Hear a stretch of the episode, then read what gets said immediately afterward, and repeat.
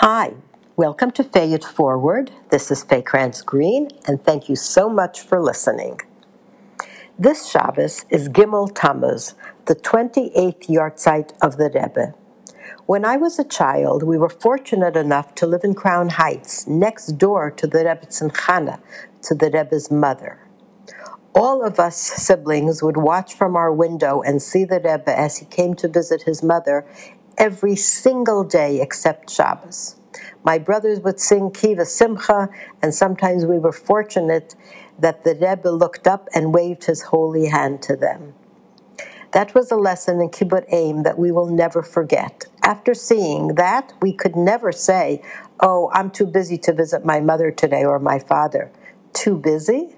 Busier than the Rebbe? I remember that one Purim, my husband and I went to the Rebbitzin to bring her Shalach Manas.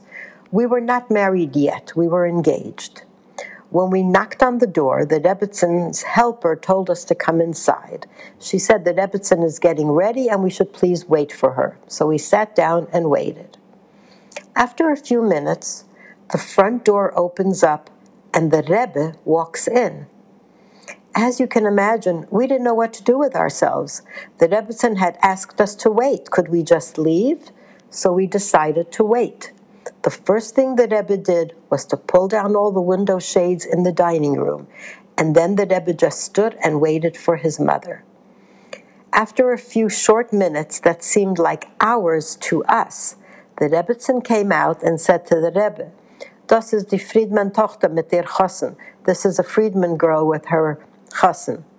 The Rebbe looked at us piercingly and wished us a mazel tov, and we went out of the apartment as quickly as we could. Wow, what an amazing day that was. I will never, ever forget it.